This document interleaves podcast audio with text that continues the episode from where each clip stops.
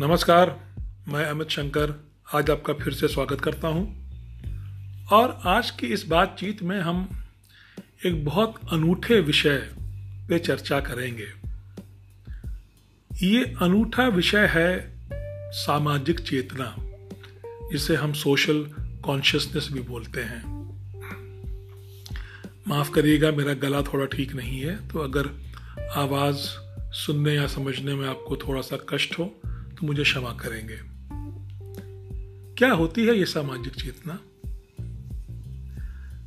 अगर सरल भाषा में इस प्रश्न का उत्तर दें तो सामाजिक चेतना एक वो बोध होता है, एक कर्तव्य होता है, एक ज़िम्मेदारी होती है, जो एक राष्ट्र के हर नागरिक, हर शहरी के पास होना चाहिए।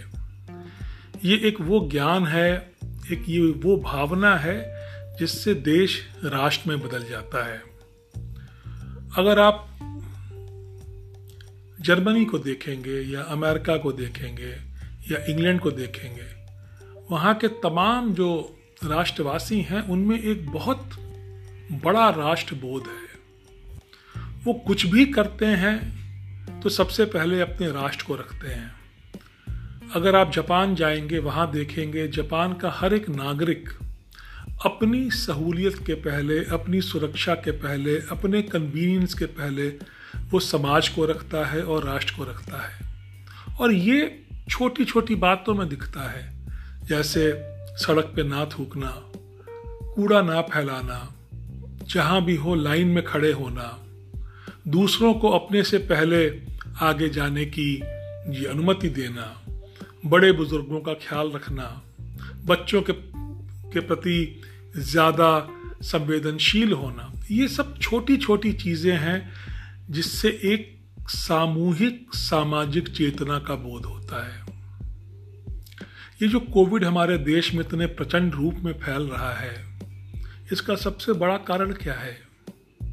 अगर आप देखेंगे तो पाएँगे कि सामाजिक चेतना का ना होना कोविड के इस महाप्रकोप का मुख्य कारण है। मैं बताता हूँ इस तर्क के पीछे क्या तथ्य है मेरे पास। जब कोविड नवंबर, दिसंबर में जब थोड़ा क्षीण होना शुरू हुआ, हम लोग जैसे पागल हो गए। हम गोवा जाने लगे घूमने के लिए, हम दुबई जाने लगे, हम लेह लद्दाख जाने लगे, और जब किसी ने रोकने या टोकने की चेष्टा भी की तो हमने कहा कि अरे I haven't taken a vacation for year I can't go on like this mask उतार के हमने फेंक दिए। हम दारू पार्टी करने लग गए। हम बार में, हम पब में, हम रेस्टोरेंट में, हम दोस्तों के वहाँ, हम शादियों में, हम बर्थडे पार्टी में हर जगह जाने लगे बिना मास्क पहने, बिना सोशल डिस्टेंसिंग का पालन किए हुए। इससे क्या हुआ? हम वायरस के करियर बन गए। और जहाँ जहाँ वायरस क्षीण हो चुका था या नहीं पहुँचा था, उन सारी जगहों पे हम वायरस को लेके पहुँच गए। और ये हमने कुछ जानबूझ के नहीं किया। हमें पता था कि इसकी एक सेकेंड फ़ेज़ इस वायरस की आएगी। ये जानने के पश्चात हमने वो तमाम कार्य किए जो हमको इस समय में नहीं करना चाहिए था। इसको बोलते हैं सामाजिक चेतना का ना होना और ये इस देश में आज से नहीं है। क्या आपको पता है जब ईस्ट इंडिया कंपनी के गोरे हम पे शासन कर रहे थे तो कुल मिला के कितने गोरे इस विशाल देश भारतवर्ष में थे? एक अंदाज़ा लगाइए। नहीं लगा पाएँगे। सिर्फ़ तीस हज़ार गोरे औरतों, बच्चों और वयस्कों को मिला के इस देश में थे। तीस हज़ार गोरों ने इतने बड़े देश पे इतने सालों तक राज्य किया, कैसे क्योंकि उस समय भी हमारे पास सामाजिक चेतना नहीं थी। सामाजिक चेतना से ज़्यादा हम जात, धर्म, प्रांतों में बटे हुए थे। जब देश आज़ाद होने की तरफ़ अग्रसर हो रहा था, उस समय के जो नेता थे, जो इस देश में एक सोशल कॉन्शियसनेस या सामाजिक चेतना का सूत्रपात कर सकते थे उन्होंने भी ना किया। अगर आपको पुणे में कांग्रेस का अधिवेशन याद होगा, जिसमें डॉक्टर अंबेडकर ने एक प्रस्ताव रखा था, गांधी जी अड़ गए की बात तो मेरी ही मानी जाएगी। और अंबेडकर ने ये कहा है कि हालाँकि बात मेरी ठीक है, लेकिन चूँकि देश को आपकी आवश्यकता है, इसलिए मैं अपना प्रस्ताव वापस लेता हूँ। पुनः एक बार जब सुभाष चंद्र बोस को जब कांग्रेस का अध्यक्ष वोटों से नियुक्त किया गया। गांधी जी फिर से अड़ गए कि अध्यक्ष तो नेहरू बनेंगे। क्यों भाई? क्या गांधी को नहीं पता था कि इस देश के लिए उपयुक्त कांग्रेस का प्रेसिडेंट कौन होगा?